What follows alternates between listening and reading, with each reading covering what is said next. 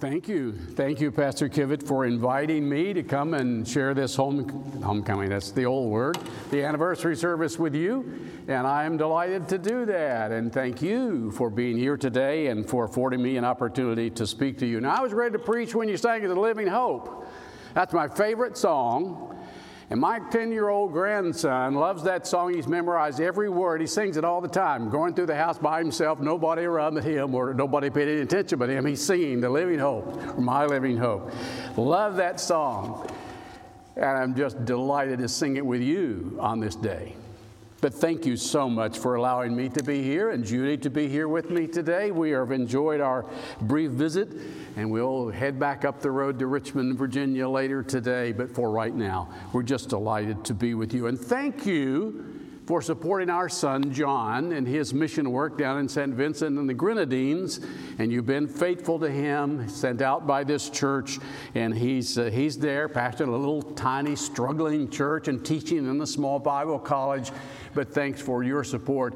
And by the way, you gave incredibly to um, uh, goods that, um, that gave relief to the volcano victims last spring. And the volcano in St. Vincent, it didn't destroy cities and towns by blowing them up or burning them down. It weighted them down with ashes, huge amounts of ash. And that ash, when it got wet and then got hot in that sun in the Caribbean, turned to concrete, and houses just collapsed.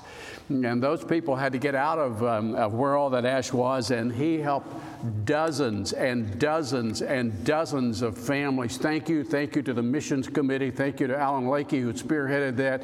And thank you to everybody who participated in it. Take the word of God, would you? John chapter 14 is our text, and the subject is Arise, get up, let us go from here. Now I'll start with an illustration which any one of you could give. You all know it. It was September the 11th, 2001. And uh, I was here in the church that morning and downstairs in the pastor's office.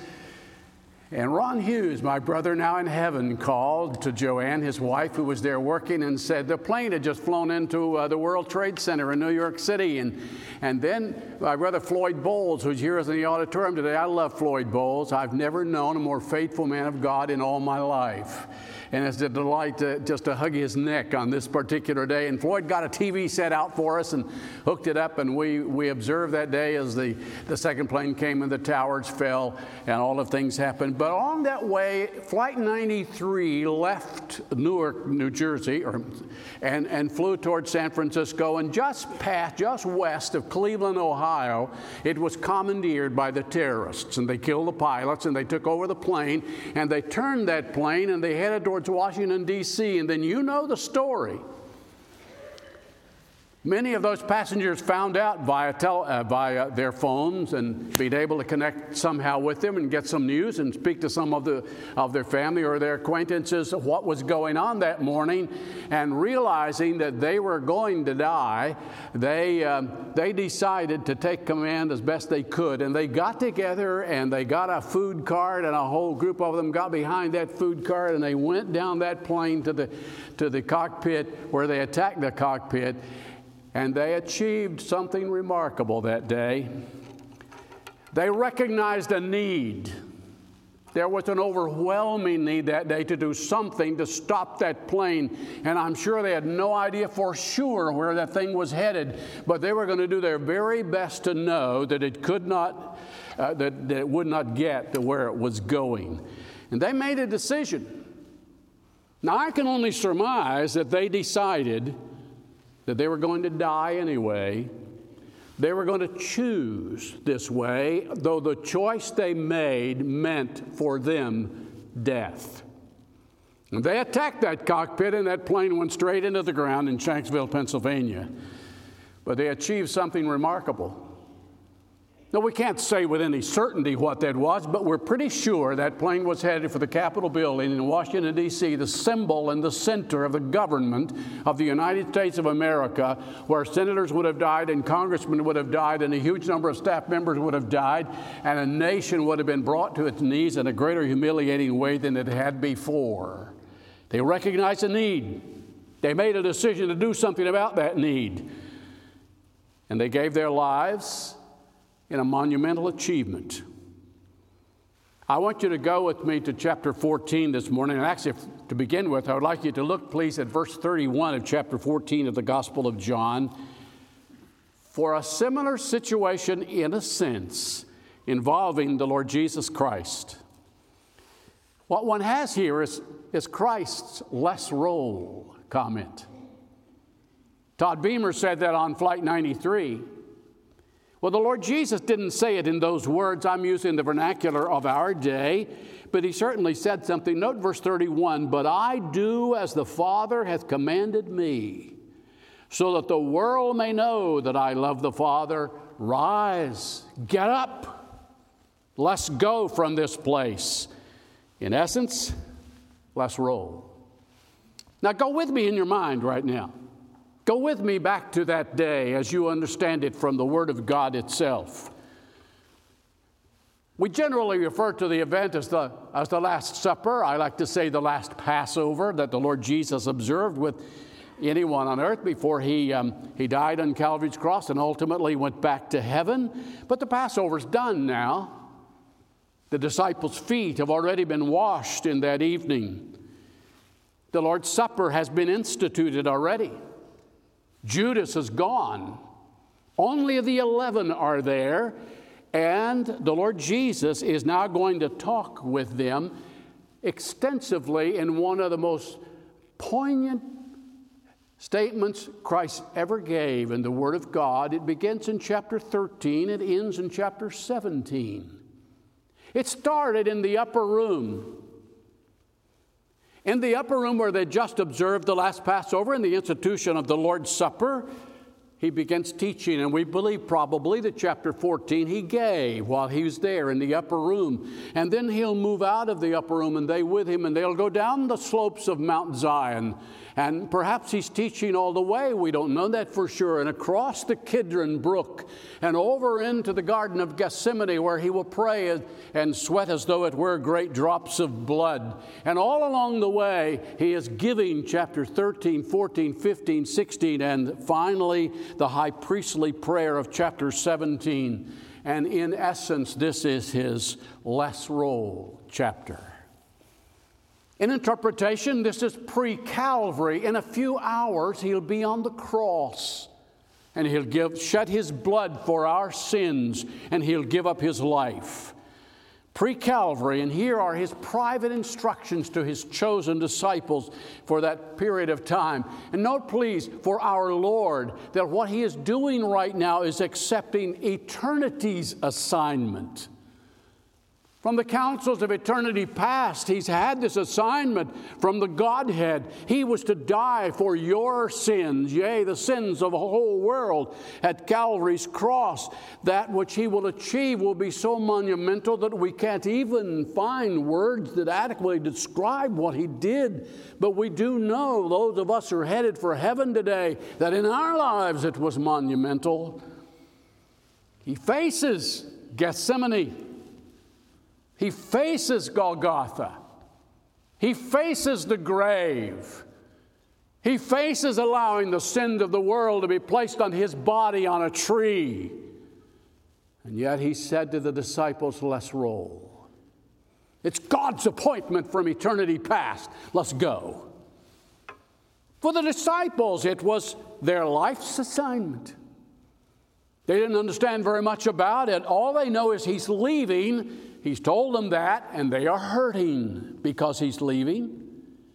There will be no kingdom now. They thought there would be a kingdom now. They thought he would become their uh, Messiah reigning on David's throne in that very instant, and it isn't going to happen. And they don't quite grasp it all. He's told them repeatedly now about his impending death, and they don't grasp at this moment the birth of the church. And they're going to participate in giving birth to the church of Jesus Christ, of which you and me are a portion on these days. Their life's assignment awaited them, their achievements were monumental. And you and me are benefiting from that. And to that, the Lord Jesus said, Let's roll. But let's bring it down to us in our day. Calvary already happened. It's not pre Calvary this morning, it's pre rapture. Pre rapture and applicable instructions applied to you and me on this particular day. We have, you and me, Salem, we have life's assignment awaiting us. The spiritual need in this community, the spiritual need in this county, the spiritual need of people that you touch on a regular basis. You pass them, you speak to them, you touch them in one way or another is absolutely incredible. And your pastor has challenged you to reach 1% of the population of Winston-Salem. Just one of every hundred. Now, I'm using the same data that he used, of course, but I looked up on January the 11th, and the population that I looked at on, on the internet was two, city of Winston-Salem, just the city, was 249,595, and 1% of that is 2,495 souls, one out of 100. And you're sitting there and you must think, but you know, man, it's tough to reach them today. They, they don't want to know. It's hard. Well, of course. I'm reminded of Darrell Waltrip back in the days when we were out at Swan Creek Baptist Church before moving down to Winston-Salem. Darrell was driving for Junior Johnson out there just a, a, few miles from where we were living. And, and Darrell said about the, um, the Charlotte 600 mile race. You know, normally, NASCAR races are 500 miles, sometimes 400. And then there's the 600 mile race in Charlotte. Back in the days of Darrell, when we were there, it was the Coca Cola 600. And Darrell said, You know, a lot of drivers look at that thing, they say, another 100 miles. What, sitting in the car, driving that thing at those speed, going through the drudgery, drained. And they kind of hate the extra 100 miles somebody tacked on for that one race. Darrell said, I don't look at it like that. To me, it's opportunity. You have an opportunity. It's not a burden to say, let's go out here and reach 1% of the population of Winston-Salem. It's an opportunity of the Lord. And just as Christ looked at eternity's assignment, and the disciples, though they didn't comprehend it, looked at life's assignment, you and me have an assignment for the Lord, and your leadership, your pastor, and your leadership are leading you in that direction. And we know something about it all. Someday, somewhere, in a church just like this one. It might be here, it might be out on a mission field somewhere where one of the members of Salem Baptist Church is leading uh, a mission work someplace. The final soul in the church age is going to be reached, and the trumpet's going to sound. And it'll all be done. And we won't have an opportunity to fulfill the assignment. We won't have the privilege anymore to be rolling for the Lord Jesus. But I need to ask you today it doesn't matter if, if you exit this life via the gateway of death, or if you exit this life because the trumpet sounds and the church gets caught away, it doesn't really make any difference. Will you, in that moment, be caught empty handed? No souls for whom you prayed pouring out your heart and, and this draining kind of prayer that, that has been described as the effectual, fervent prayer. And we're going to come to a word uh, in the text as we plow down through this a little ways. And we're going to discover that uh, there is a, a meaning to uh, the word that's very impactful. Will you be empty handed? Or will you be caught in the moment when the trumpet sounds dragging your feet? There's always folks in a church dragging their feet because they don't like something.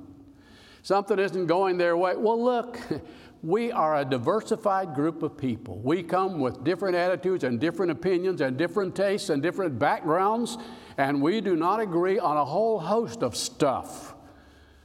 But will you be caught dragging your feet or will your hands be on the plow? Well, my challenge today, and I need to get busy here, is let's roll. And as you roll, I got three things I want to say. As you roll, Jesus cares about you. You're in John chapter 14.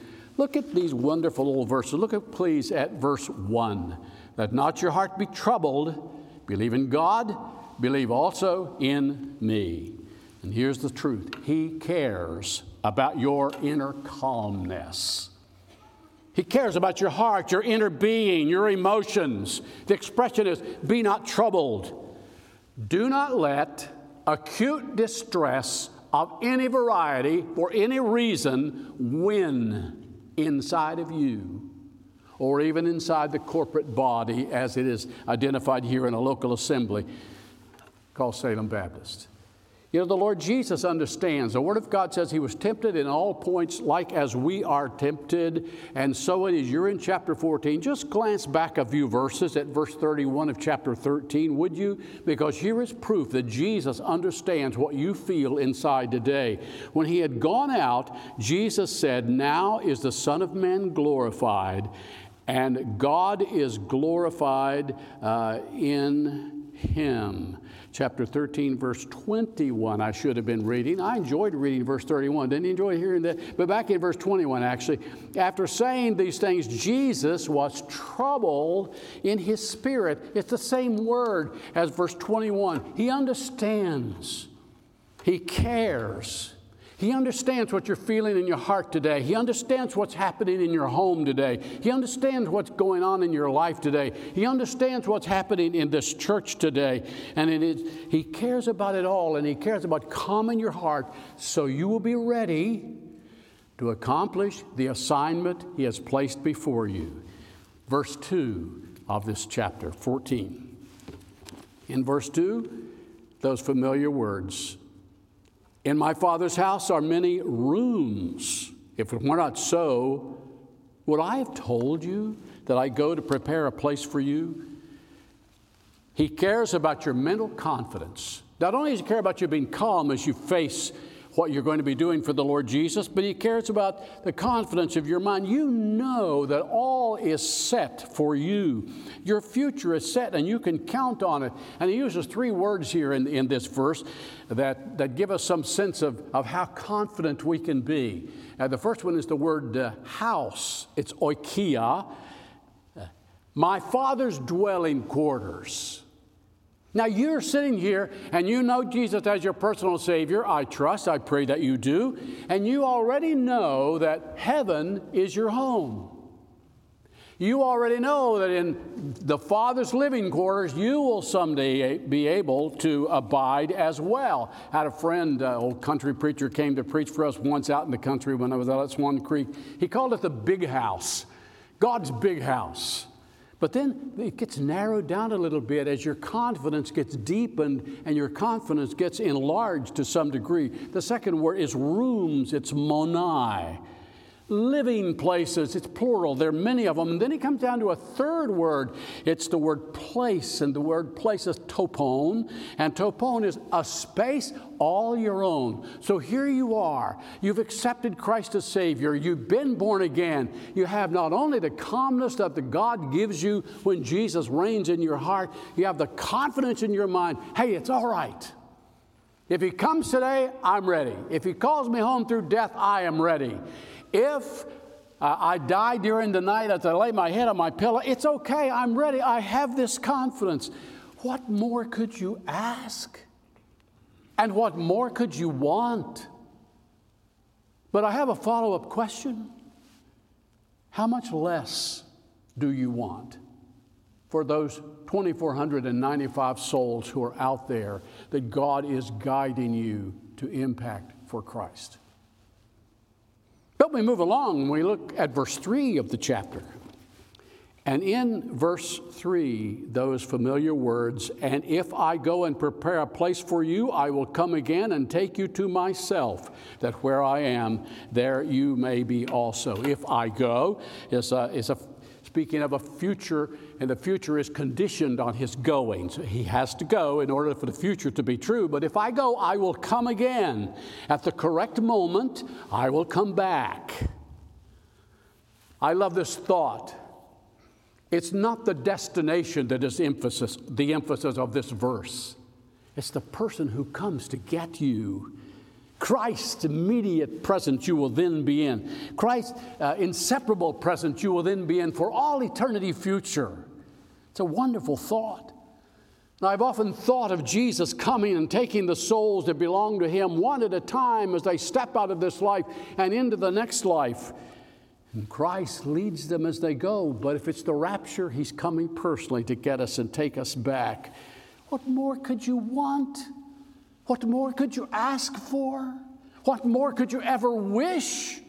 calmness of heart given by God the Holy Spirit that governs your life, confidence in your mind, and assurance in your heart. He cares about your heart assurance. Assurance in your heart that all is well. But please, what less do you wish for any of those who are out there whom God has directed you and is pointing you to reach for the Lord Jesus Christ? As you roll, He cares.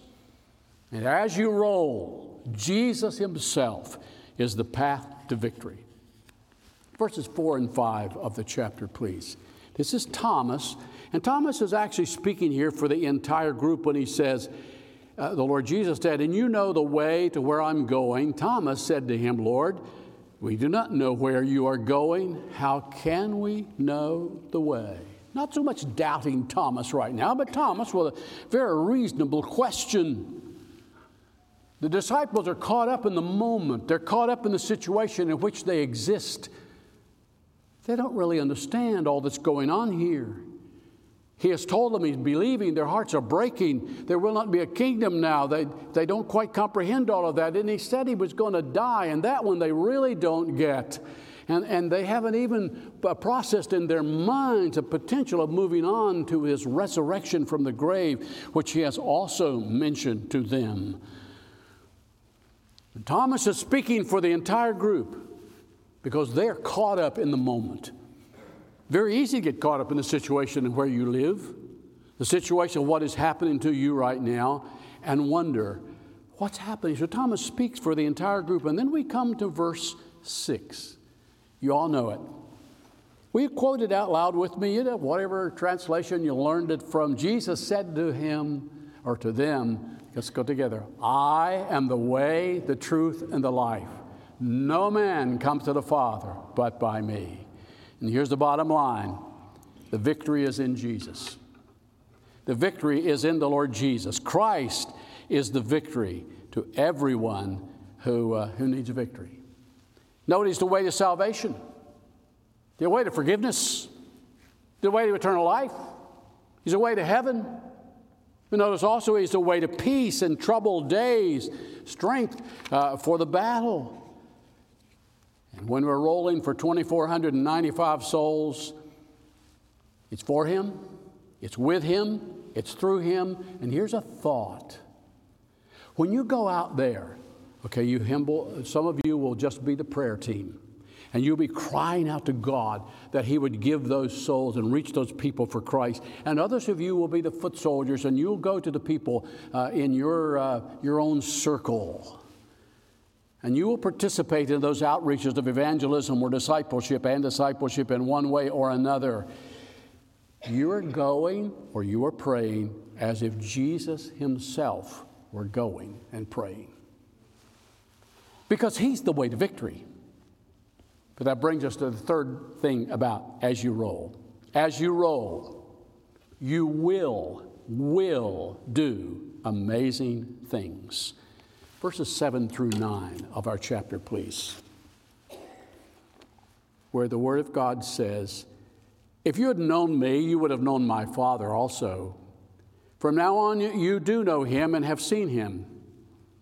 Philip said to him, Lord, show us the Father and it's enough for us. Jesus said to him, Have I been with you so long that you still do not know me? Here is an unnerving rebuke. Now, Philip's issue is not an issue of his heart, Philip's issue is an issue of discernment. It is discernment that he is um, he's struggling with right now. He just doesn't quite get it. And in his moment of confusion or uncertainty or his moment of indecision, Jesus sends an unnerving rebuke. Hear me. If you are in a moment of indecision about reaching out into Winston-Salem and Forsyth County and touching lives in one way or another, praying, giving, going, speaking, working with, reaching out to through helping with, uh, uh, with a, victims of a fire that just occurred a few days ago in this city, and people have been impacted. As you are going to uh, reach out to them and, and to focus on their need, if, is it necessary that you and me be rebuked because of our indecision and our lack of willingness to get with it and roll as we go out to do the job? Must God shake us again with an unnerving rebuke?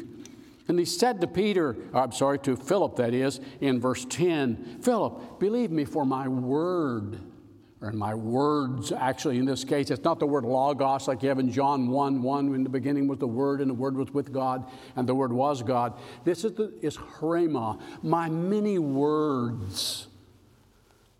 They've been with Christ these three plus years. They've heard him speak time and time and time and time and time and time again. And yet they're somehow unmotivated to focus on this particular moment.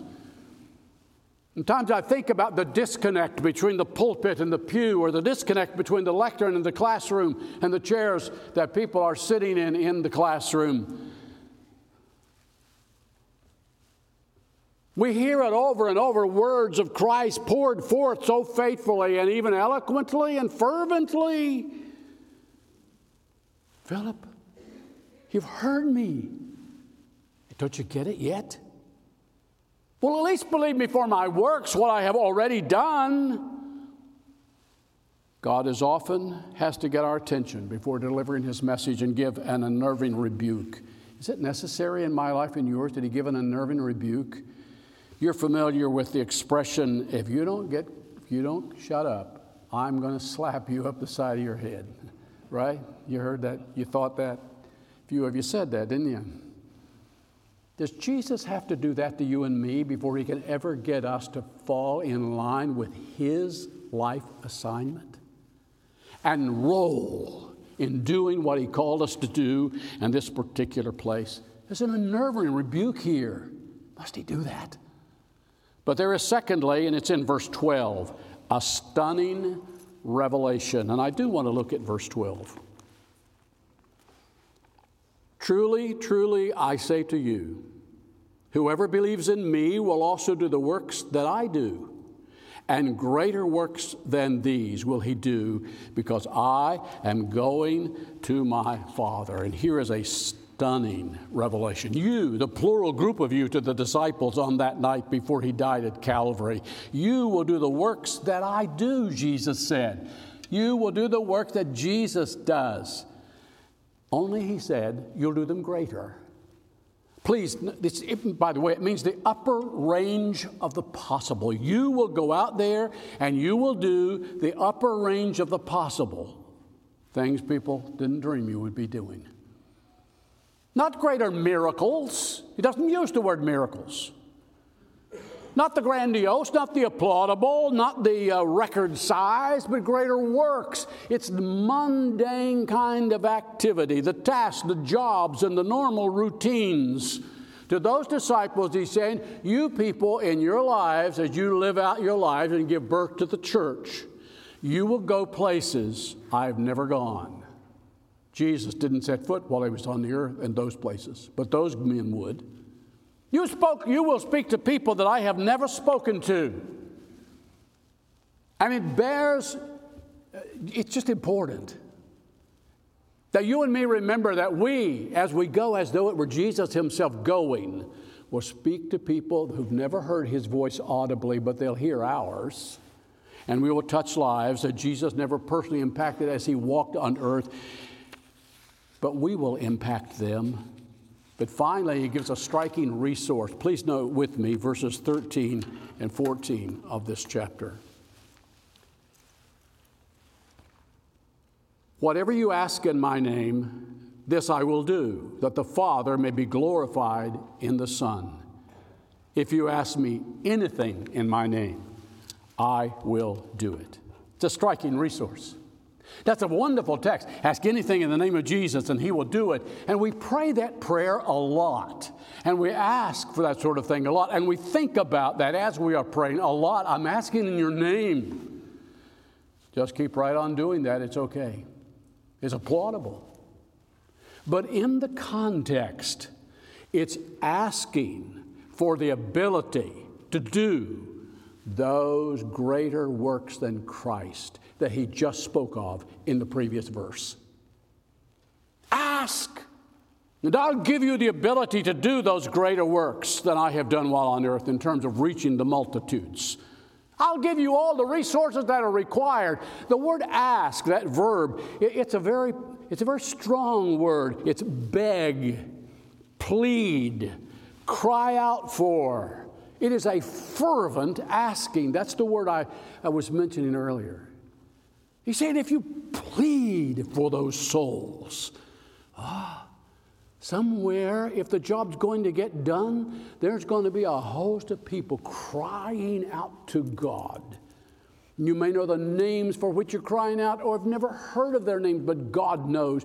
But you're pouring out your inner being I get emotional about things I pray for. I hear about people who are sick. I hear about people who are about to die. I hear about people who have lost their life mates who have gone on ahead of them to glory. And I cry out to the Father for them with an intensity. And I pray for my sons, both preaching the Word of God on this particular morning. And I pray for them because I know the devil's after them. And I pray for men and women like Kivit and Hillary because I know that the devil is after them. And I pray for the missionaries around the world but I need to get down to the point that I am crying out for those individual souls in my locality that God's put me here to work to, uh, to reach. And I need to fervently ask God. The goal is not so I could have this crown that says, wow, I did a great job. Not at all. But to esteem the Father, bring glory to the Father by crying out through Jesus' name for help. We were not on Flight 93. We were not headed for the nation's capital to destroy the Capitol building.